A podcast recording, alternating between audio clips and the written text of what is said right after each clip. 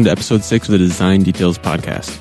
This episode, we spent some time with Marissa Louie and discussed her journey from early interest in fashion design to her stints at companies like Apple, Yahoo, Wanelo, and Ness Computing, to starting a teddy bear company and some of the projects and movements she's been a part of along the way. But before we get to that, we'd like to take a minute to thank our sponsors. Our first sponsor, as always, Weebly. Weebly is the easiest way for designers to build beautiful websites. Weebly's powerful drag and drop tools let you focus on the design you care about while Weebly takes care of the rest. You can spend less time educating your clients and more time creating. Try Weebly for free today at Weebly.com. This episode is also brought to you once again by InVision, powering smarter design process that starts with a prototype and ends with better experiences for web and mobile. Check it out at invisionapp.com. Now let's get down to episode six with Marissa Louie. Uh, so Marissa, I was looking at your LinkedIn and it's it goes way way back. So maybe you can just start off uh, give us a little brief recap about who you are and what you do.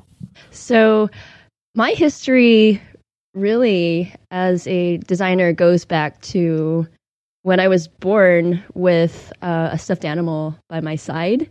And I've always just been one to really zoom in on the details of things, whether they're handmade physical products or whether they're software. And the stuffed animals I had when I was growing up had different expressions on their faces, different fur, just different construction quality, even. And I think that really primed me to really be fascinated in all details of all sorts of design.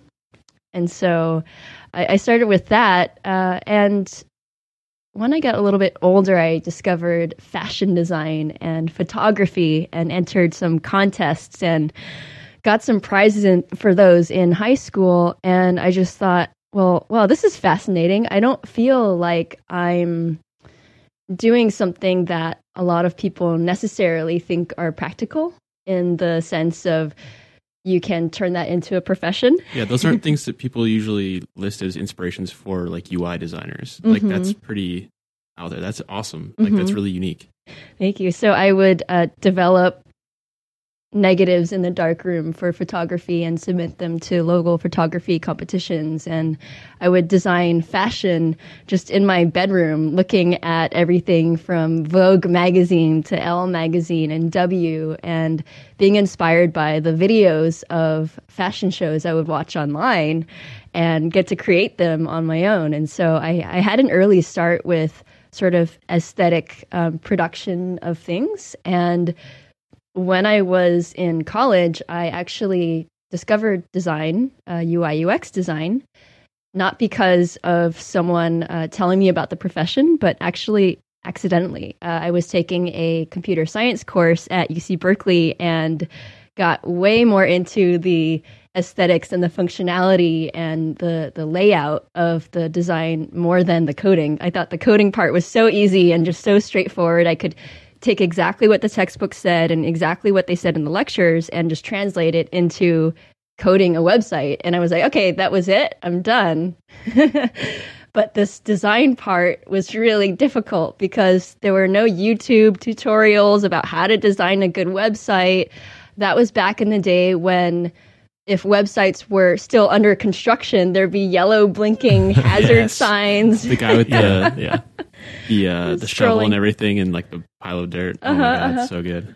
And and scrolling uh, frames on websites where you would see these four by four boxes or two inch boxes of little uh, scrollers uh, in, in these in these frames that that really sliced up a website and and so I really from those days even began to say, hey, how can I simplify what web design is, even for my class project? And we ended up doing really well and were complimented on the design.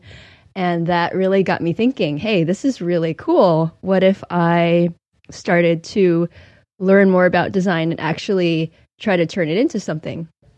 That was back in the day when Photoshop was really clumsy and really outdated. It was probably Photoshop one or two wow. back then.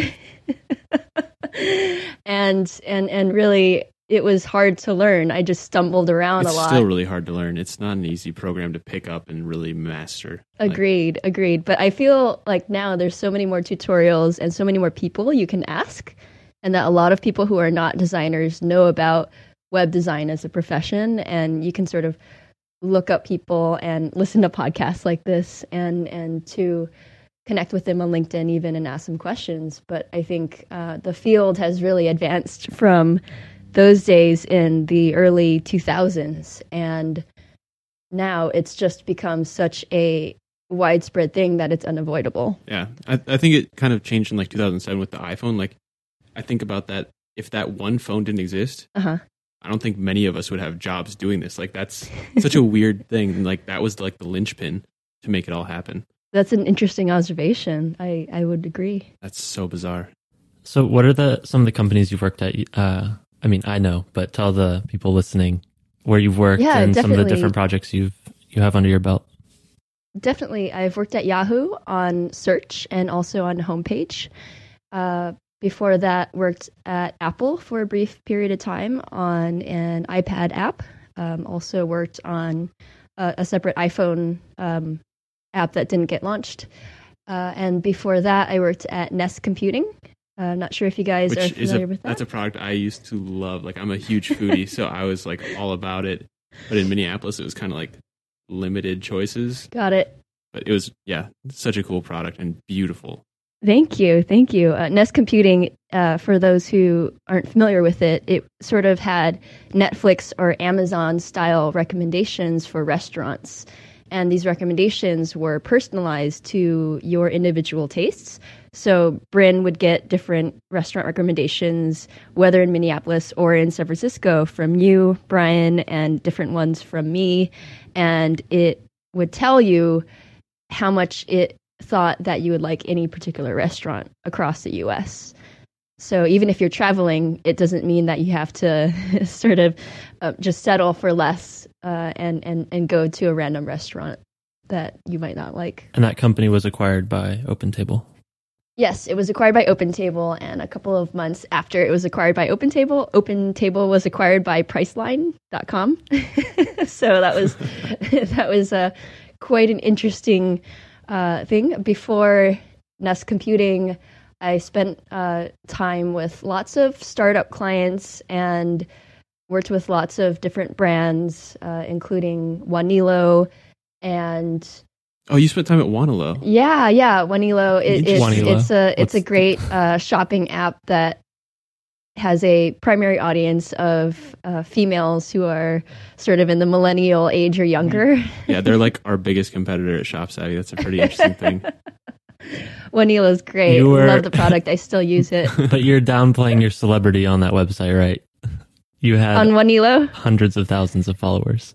Oh, it. it I, I don't know how it happened, but I I hit over two hundred thousand followers on Wanelo, and I think a lot of it's just because I spent so much time in both web design and also in fashion, and as an aesthete, and uh, someone who can pick up on what types of things are trending. That's really been been helpful. So. I'm not sure exactly why people follow me, but but hey, I love them. Yeah. Enjoy it. Um, Can't hurt. and now, of course, tell us what you're working on right now. Yes. So after all of the time I spent in web and mobile design and UI UX design, I thought, hey, I'm I'm staring at the screen all day at these large cinema display monitors made by Apple, which which are, you know, well constructed, but I just thought, hey, I feel so disconnected from the real physical world now. And the only thing that's sort of getting me out there and and going hiking or doing things with my friends is really Instagram. So I can get a photo op and and take photos of things. And so or Facebook even. And so I just thought hey, you know, I've been at I've been in the internet industry for over 15 years of my life and I feel that I want to grow beyond just the the looking at the pixels of things and I my whole life I loved to I love to uh, uh, just um, hug stuffed animals, and I was born with a stuffed animal named Wuggy by my side. And what I thought about when I was getting into what I'm doing now, which is designing and producing and selling stuffed animals, is that these stuffed animals represent something that is so meaningful to so many people. And it's something that is a physical object and you can hug it and it's there for you even if you're mad or sad. And it's there for you when you have whatever problems in life.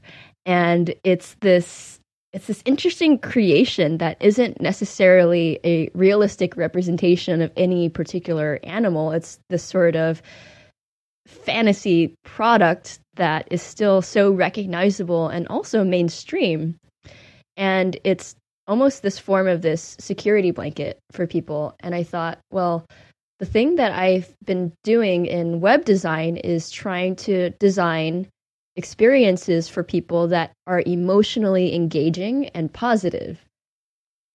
And I brought that value into designing stuffed animals mm-hmm. because I thought, well, if I can make people happy and give them this product that they love that's a physical object, how much more awesome could that be than just necessarily designing pixels on the internet? it's like a shortcut to that emotional center of the brain. Like that's that's really neat. Exactly. Thanks. So I have Bear Bear, which is a line of stuffed animals and we're starting to branch into cat toys and maybe we'll do dog toys. I mean, you know, Bryn has a cat dog, toys, so maybe dog it's... toys would be great. I have a dog. He would love a toy. He'll shoot up you in have a, a, second. dog. okay, okay. Demolish it. Yeah. Yeah, I mean and and and and with Bear Bear, the idea is to have these stuffed animals that can also last because that stuffed animal I was born with, named Wuggy, her fur's falling off. What's the story know? behind Wuggy? Is there so, a story? Yeah. So she's a gray stuffed bear who is also 31 years old, just like me, down to the day. That's insane. And and she she's still all in one piece, but she's got fur that's coming out. And so if I wash her, in the washing machine, more fur comes out. And so I'm terrified to really touch her that much or to hug her or to really carry her around with me because she's so delicate. And so I thought, you know, well, Wuggy is so fragile, but yet she means so much to me. She's the one thing I've had my whole life. And she's the one thing that I couldn't give up. I'm not a really materialistic person, but you know, Wuggy represents such a meaningful uh, part of my life where she has a name, she has a personality, she has hmm. clothes she wears that I make for her, and you know, she she's almost like this mini being, even though she's a stuffed animal. And so, as Wuggy starts to fall apart more, I thought, what if I could reinvent and redesign the stuffed animal to not just be well designed aesthetically, but to also have high quality fur and high quality uh, construction materials, high quality stuffing, high quality eyes, every single element of it, and to also make sure that the construction quality is such that the bears and the stuffed animals won't fall apart and the fur won't come out the stitching won't come out. And so kind I of saw protect this... the next generation of Wuggies. exactly. so it's really to say, hey, how come we don't have stuffed animals that are well made that can last your whole life? If you walk into a Neiman Marcus, you might see stuffed animals that are, you know, just 20 or $30 and it's just this mass produced item that you know is going to fall apart and it's not being and and those products are not really forward thinking and thinking about well hey there actually are a lot of people in the world who are adults and have stuffed animals actually a third of the adults in the UK still have stuffed animals as an active part of their lives i mean we're oh, talking wow. about girls guys over nuts. the age of 21 who have stuffed animals just hanging out in their bedroom, sitting on their bed, and uh, uh, having names and, and having identities, just like Wuggy has. That's crazy. I have know so many- Sarah still has one. It's like tucked up in the closet or something like that. Oh, yeah, she does. I have so many questions at this point. Um, okay, where to begin? I think my first one is how did how do you start learning how to build a stuffed animal? Like you've been pushing Mhm. pixels for so long, and now you're going into the physical world, but now you have to learn about production and where to get materials and actually putting the the glass eyes onto the thing. Like, how did you even start learning about all this and you know learn learn how all this whole industry works? That's a great question, Brian. So I actually started sewing when I was in second grade. So I, I knew how to use the needle and thread, and I had been making arts and crafts for my whole life. So I think I really developed the the hand-eye coordination for sewing at such a young age, and I think that actually informed my accuracy and my attention to detail as a UI UX designer. So I think it's sort of they sort of inform each other. Except with stuffed animals, they're the, the the unit of measure is either in millimeters or in inches or in yards and it's not in pixels but the accuracy of how you place the eyes the accuracy of the physical shape and designing what the form is is just as intensive as what it takes to design pixels on a screen. So the way that I learned how to make stuffed animals was I, I first started out by using different stuffed animal kits that you can buy online. and I, I, I started to look at different similarities amongst designs and I, I, I started to learn how to make patterns for stuffed animals by looking at how other patterns were made and how the geometry of different shapes came together and, and how they formed different elements of the head and the ears and the muzzle and the tail and, and all of those elements. And I started to develop an understanding of how these things are constructed. And so I took my attention to detail um, uh, that I developed through designing fashion and designing websites, and I just kept on applying them to making these stuffed animals. And it happened in a matter of months where I was able to learn how to make a stuffed animal from scratch uh, using whether it was just uh, hand sewing or whether it was using a sewing machine. And it, it went really fast because I think just my appreciation for the details and, and, and valuing that uh, really drove me to learn every single thing that I could about how to make these. How did you decide on the aesthetic for the bears? So I'm looking at the pictures now, and you've shown them to me, and Uh-huh. they have this crazy long hair, and they have uh, there's a gray one, a brown one. How did you decide on this? Like maybe just the MVP aesthetic or the style that you wanted to go for. How did you decide on that? Yeah, well, I made tons of prototypes and I showed them to my friends, and they always gravitated towards the shaggy ones. so, I mean, it, it was really user testing in this really simple way of me bringing around a set of stuffed animals and seeing what adults took to the best, what children took to the best, what girls versus boys took to the best. And universally, it was really this long, shaggy fur where people were like, hey, I've never seen something like that. It's so cool. And and I think that that angle really helped us. Um, but I think it's not necessarily a defining characteristic of Bear Bear. Not to say that in the future we won't do non shaggy ones.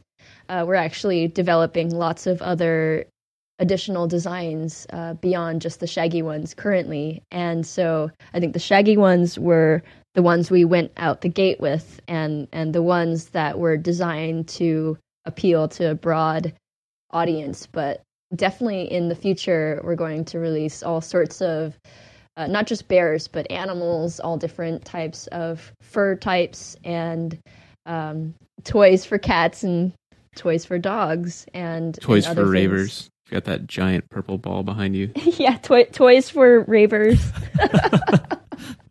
Yeah, we'll have to put Apparently, a picture of there's a niche market. Yeah, we'll put pictures of, of all these up on the of, of of party goers um, who love the the purple shaggy round bear ball. it's a it's, That's it's quite this- the invention too. A, a the ball made of shaggy a bear's purple bear head. ball. Wow. It's it's it's like a beach ball, you know, and it's super round and it's just got giant ears and just super fun. Um, and and the other audience that that really loves these stuffed animals, interestingly, is beauty queens. so we're actually making stuffed animals for some of the Miss America pageant girls. That's insane. What? That's so cool. So we're we're designing a line of stuffed animals that have uh, touches of pink and sort of this princess crown just for the Miss America girls. That's really So that's that's really fun, and also um, we're working with Miss World Australia and some models in Australia who just found us on Instagram and and really love what we're making, and so they're like, "Oh, hey, can can you send us some?"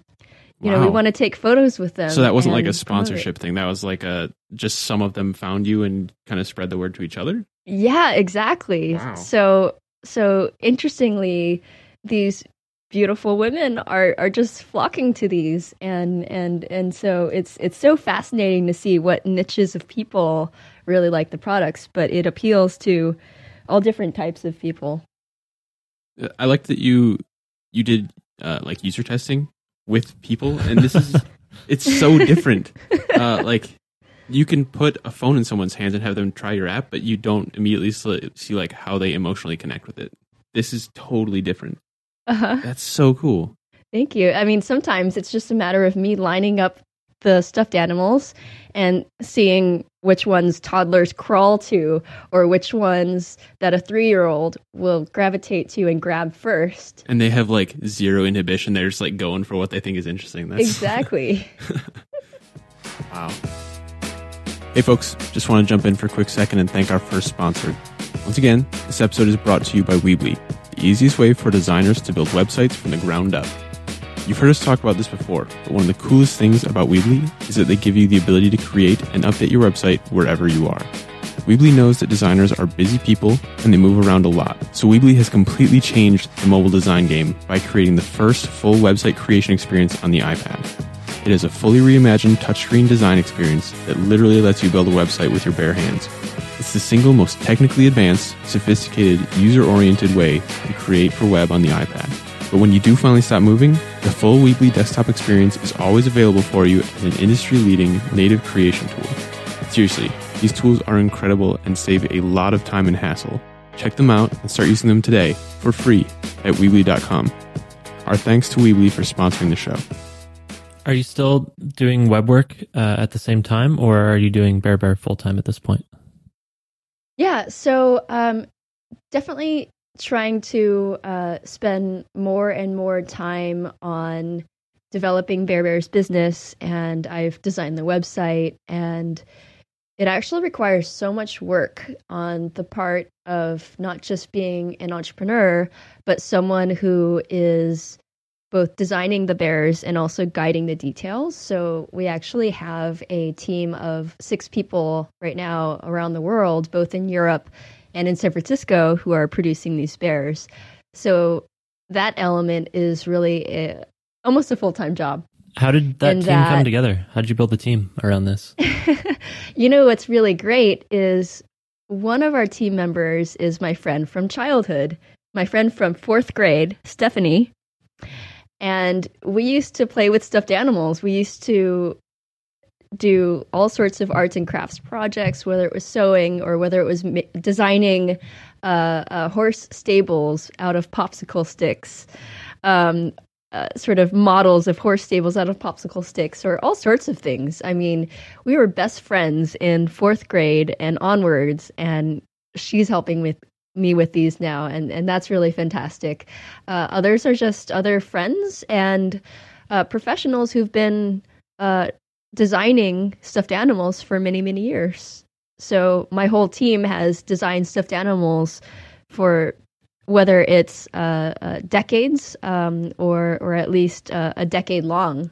So we're talking about real These are professionals. professional bear makers. Yes, yes. wow. those they're such niche professions, right? Maybe that's not even niche. Yeah. That's that's quite the specialty. yeah, I'm a stuffed animal. Well, so Stephanie made the one that you showed me, right? Yes, so Stephanie That's made a, cool couple detail. of these, and other ones are made by other people. But we have uh, different bears made by different team members here. And And, how do and you it lists them on on the product themselves. on too. the on the tush tag, what it's called the, The tush, tush tag, tag. on the tush. there's uh, and uh, uh, each of our team members writes their name, uh, so that the the recipient, whether it's a child or an adult, can see who actually made this stuffed animal that I have that I love so much.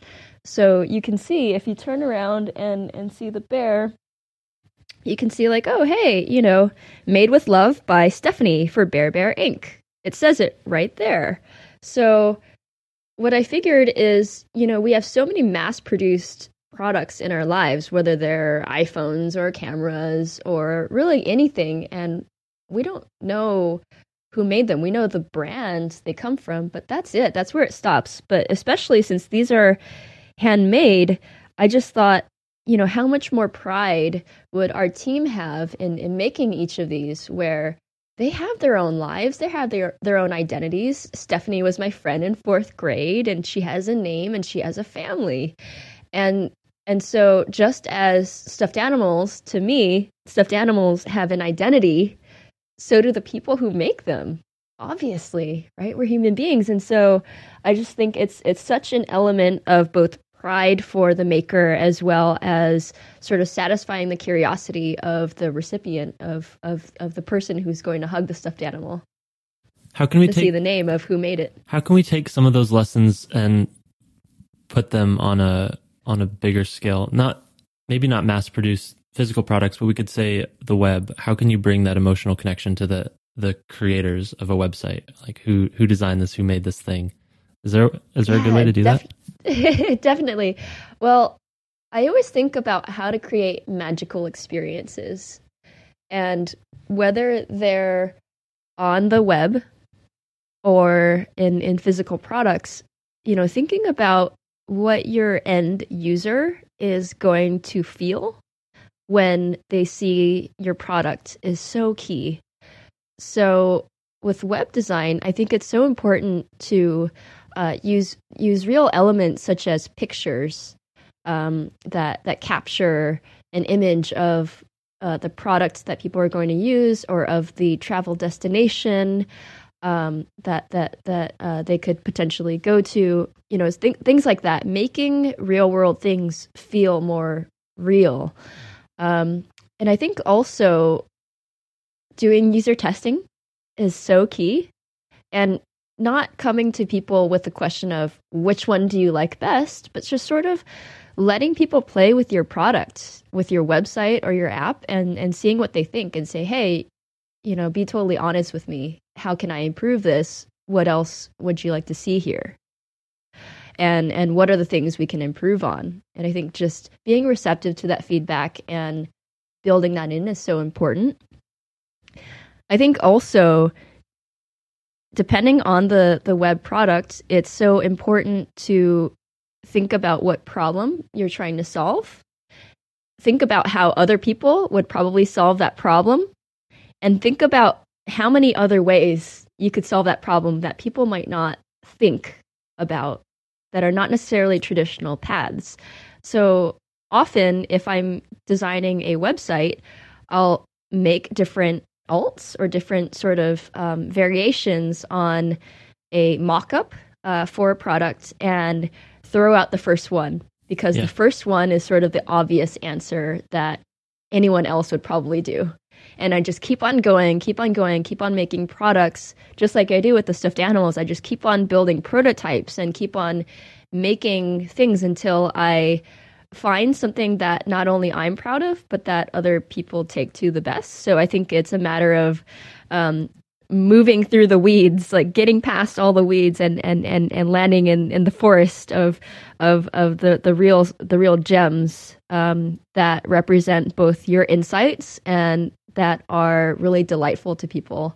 So when you show those designs, do you actually show the whole process, or do you just go straight to the, the final? I go straight to the final product Okay. because what I find with users is they really don't care about what what what what what challenges you went through in order to get to the final product. I think some people are interested and they'll ask you if they are. But I think most people want to know what is this thing going to do for me? What are the benefits for me? So reframing that product and saying, "Hey, what you see is what you get." And assuming that millions of users won't either know or care about your thought process of Sure. getting to the final product um, and, and just remembering that you won't have a chance to explain it yeah, it has to be powerful without that. exactly it just needs to be it just needs to within milliseconds just hit you with this emotional rush of happiness Is there an example that comes to mind of a really great experience either you've designed or seen on the web where you had that emotional connection and and were really able to connect with the user in that way? that's a really hard question He likes to ask like job interview questions whenever Well, we because do I'm this. thinking, okay, let me. and let I'm me I'm I'm, I'm I. I I swear I'm not a snob, but it's really hard. It's um, because I'm so critical of of products out there. I do think that uh, uh, Wanelo is really fantastic, and not to toot my own horn, but Wanelo is so simple to use, and it's a very visceral experience in that you can see a grid of products and just navigate and browse products all day long. You can find all sorts of niche things on there depending on what your tastes are. You could even purchase the product with one click or one tap oh, in man. the app. My boss listens to this. He's going to kill me. so uh, you know but but but it's it's um it's it's really just instant gratification and uh, fulfills uh, this part of your brain that you might not see in sort of more primarily text formats such as Twitter. Right. I was thinking when you said you worked on search at Yahoo, that Mhm. seems like such an optimized, speed driven, data intensive design process. I'm wondering how Yes. how you've experienced working on that in terms of bringing this emotional level of design to the product.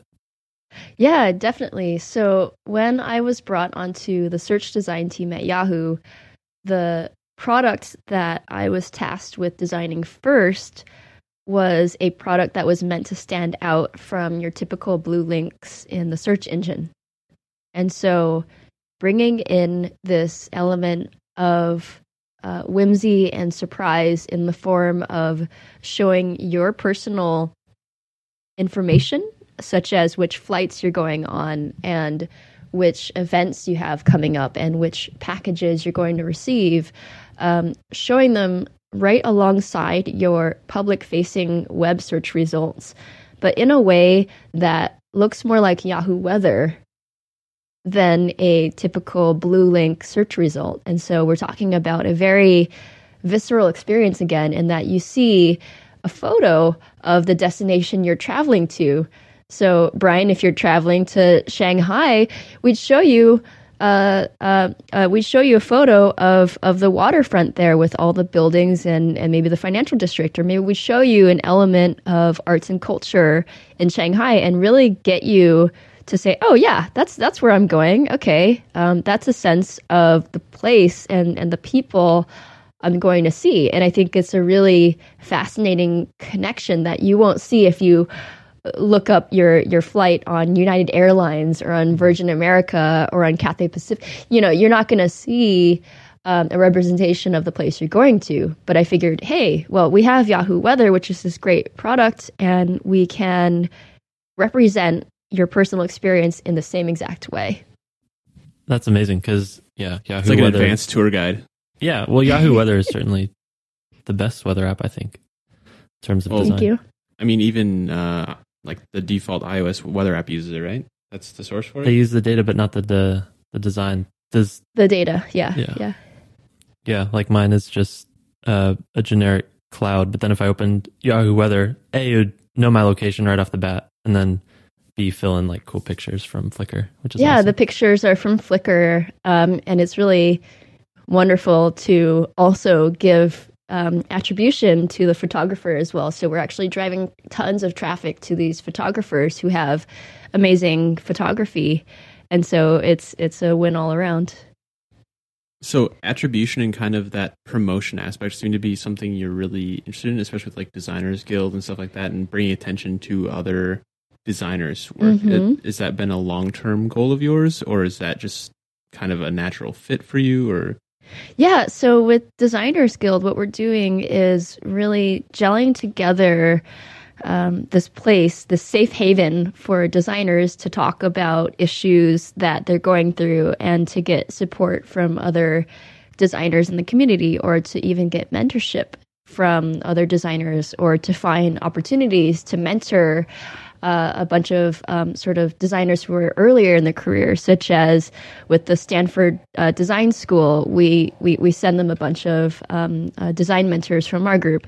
Uh, there's also different industry events where people are looking to have feedback from what they sort of call design mentors as well.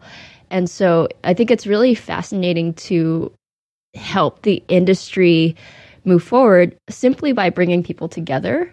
Um, and and I think a lot of the key to bringing people together in a community is having uh, a core group of people meet in person.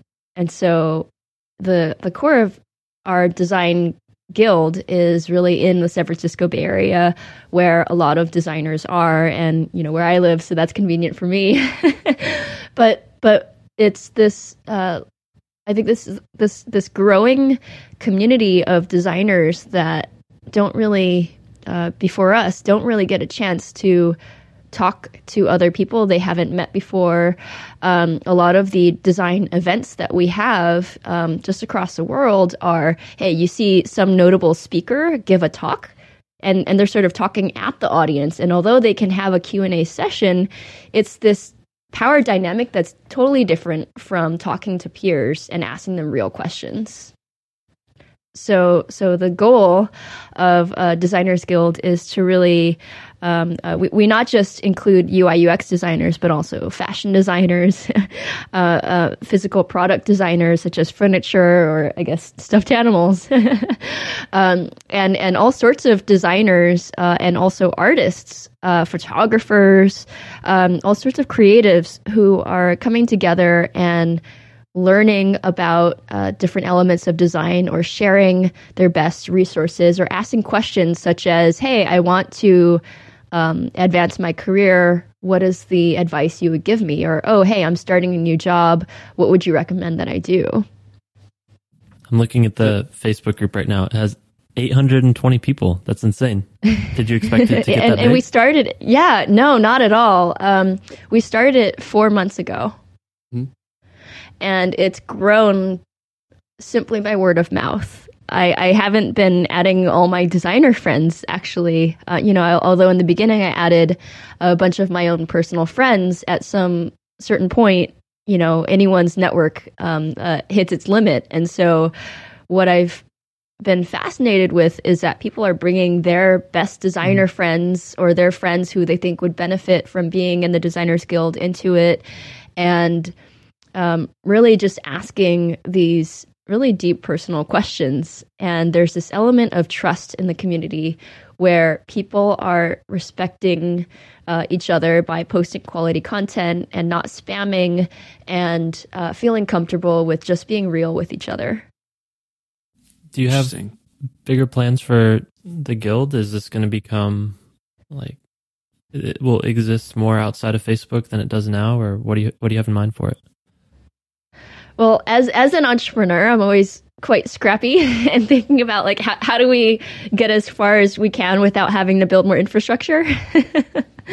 so I think Facebook's been been great for now, um, but the the way that I've been scaling is uh, I now have uh, a really great co-leader of Designers Guild who's been there from day one. My friend Osandi Siku Robinson, uh, who's just been prolific and is just a genius and uh, is also a, a, a designer based in the Bay Area.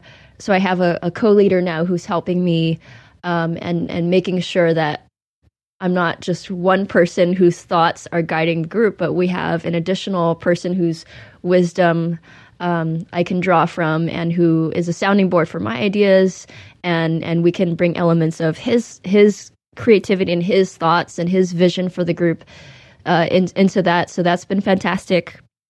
I think other ways that we're scaling is talking to different groups, such as uh, VC firms and uh, to to other design communities, and seeing how we can partner with them. So just last week, I met with Enrique Allen from Designer Fund, and what they do is they fund designers uh, from uh, sort of. They help uh, design founders like get off the ground, right? Exactly. They help design founders get off the ground with small investments, but they also connect them with a great community as well. And they also have Designer Bridge, which uh, takes designers who want to either shift their career into UI UX design or who want to work with startups. Um, and it pairs designers with really great startups that are either part of designer funds portfolio or are their friends. And so that's been really uh, fantastic. So, you know, partnering with Enrique Allen to, to say, like, hey, how can we have events together or how can we help each other this year ahead in 2015 has been great. We've been talking to other funds as well. And to to UX Night. Uh, UX Night's a great partner. Andi Galpern runs that, and she draws a lot of the design mentors she has for her events and for for the designers in her group from our group. So so that's a really wonderful partnership as well. So so we're scaling in all all different sorts of ways, but I'd rather scale with quality in mind and with good people than with quantity. So, So, do you think, I think we'll that's helped. A lot of like Designers Guild events and things like that? So we have monthly meetings. Okay. and those monthly meetings are uh, in person and are really sort of the glue that keeps the community together and it introduces uh, uh, people to new friends and new connections and there have been so many new friendships and um, great things happening just because people are meeting in person at our events Interesting. That's amazing. I can't wait to get back. I'm gonna, I I just got into the guild today. Uh, took me a while to get. Yeah, accepted. you're welcome. Yeah, thanks. Um, but that's awesome. Yeah, I can't wait to to see this back in San Francisco. It's it's nice to have a counterpoint to Dribbble meetups. Um, Yeah. like it's it's got to be really helpful, especially something that's like consistent and like once a month kind of thing. So, where have you been having them? Are they here in San Francisco? Here in San Francisco, yes, yes. Uh, one of uh, the the most recent one we had at Code for America just last week. Okay. Uh, that was actually for Designers Guild for Justice, which is an Okay, I heard offshoot. about that one. yeah, which is an offshoot of Designers Guild, and it's got almost half as many members as Designers Guild does now, which is crazy. I mean, it's uh, Designers Guild for Justice has been around for one month, one and a half months almost. it's got 300 plus members, and uh, it's it's a coalition of people who are working towards Black civil rights. So if you've seen uh, the news about Trayvon Martin, Eric Garner, and lots of the sort of police brutality um, uh, shootings and and all of the marches and protests across the country and across the world, um, we have a group of uh, UI UX designers, artists, poets, videographers, uh, all sorts of creatives who are lending their talents to some of the most vocal uh, civil rights and social justice groups that are uh, fighting the, the fight for civil rights for uh, Black and uh, African American and African people around the world. Are they just lending their talents, or do you think that there's something about designers that gives them maybe an ability to to change things in a bigger way, rather than you know I'm setting up a website, uh, but more that they could actually change people's emotional state or or design Mm-hmm. a new way of thinking. I don't know. How do you think about humanity? that? What? So a lot of a lot of what we talk about in Designers Guild itself is what industries do people want to revolutionize? That was one of the most popular questions that we had. We probably had over 50 responses from people and the answers were so varied and so surprising. It was everything from healthcare to government to transportation to longevity, extending the human lifespan to designing uh, architecture and classrooms and online education and um, civil rights and and all sorts of things. And so we have a very diverse group of goals, even amongst our designers who are all um, in you know in different industries now outside of those industries who want to break into those industries. And I think there's a certain drive that people have as designers to improve people's lives, just as we sort of hit upon. And designing in the web um, is certainly very effective at scale. But I think there's this human element of affecting people's lives that it, it doesn't enable as much, where you can't um, shake hands with your, your customers online and you can't uh, build natural friendships with people online. So, what are some things that Designers Guild for Justice is working on right now that we could share? And then we'll, of course, link to all this in the show notes so people can check it out if they want. But what are some things that have that have happened so far in the last month? Yeah, so we've partnered with over half of the most vocal and most effective groups in uh, this Black civil rights movement in the Uni- United States. One of the first projects that we did is designing flyers for uh, New York Justice League, NY Justice League, where they were aiming to get 5,000 signatures to uh, submit to local authorities and to uh, help reform everything from uh, police violence to uh, fighting for black civil rights. And they actually surpassed those that that goal of five thousand signatures um, really quickly, and they eventually got to meet with Mayor Bill De Blasio of New York, uh, and and and really got to sit down with him and talk about actual legislation to to to to pen in order to really do something about the injustices that we've seen happening. So that was one of the first project that was the first project that we did. We've done many more like that, partnering with groups like Million Hoodies, Amnesty International, Millions March, New York City, Oakland, and San Francisco, um, Dream Defenders, uh, handsupwalkout.com, which got uh, over 100,000 page views, um, and really just lending our design talents uh, to each of these causes. So we have lots of uh, different designers from fashion designers to graphic artists to uh, painters to photographers, musicians, and etc. And everyone's just sort of creating artwork in various forms to support each of these things.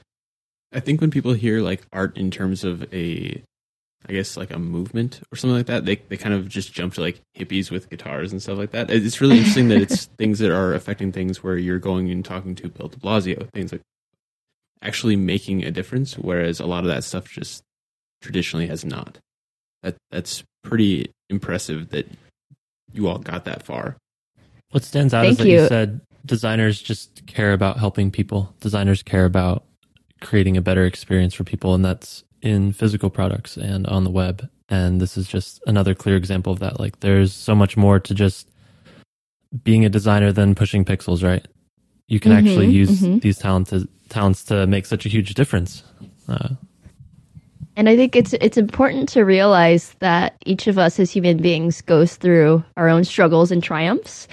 And in particular, with Designers Guild for Justice, uh, two of the co-leaders are are uh, are Black Americans, and uh, one of them is a fourth year fashion design student at SCAD, and she's been a civil rights fighter and leader for her entire life, and yet she's a fashion designer as well and she's she's a college student and and just to think that the civil rights movement is just as important to her if not more important than her fashion design is is is really incredible and she said uh, and Neely Jones is her name.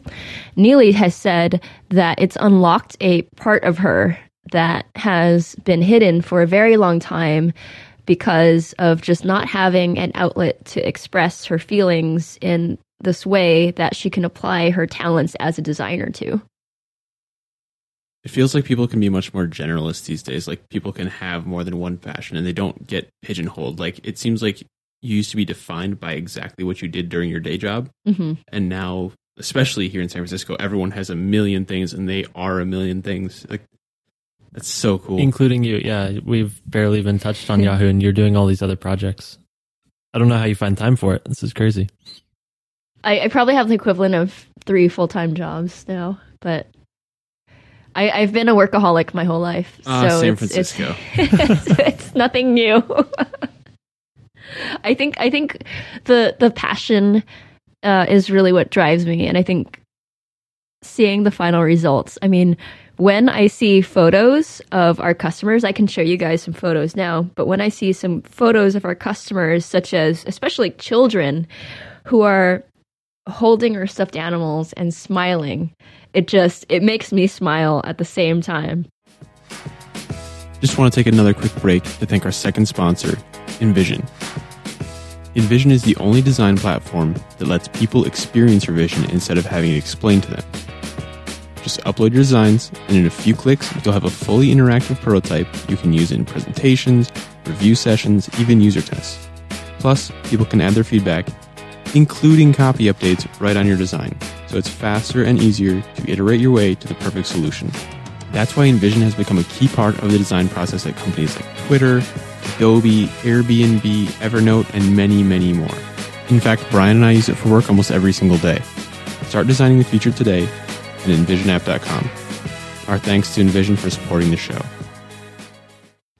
So so it's been really fascinating to just uh, see, especially children, and see in, in all of their innocence, um, and knowing that they have so many options for toys that they can choose, and they're saying, "Hey, this is this is the one that I like," uh, is is just so fulfilling, and you know that children are more picky than adults when it comes to toys because it makes up so much of what's important in their lives Totally. and and and they could choose any toy that they want in the toy store so i think it's just so incredible to see that have you thought about like partnering with charities and stuff?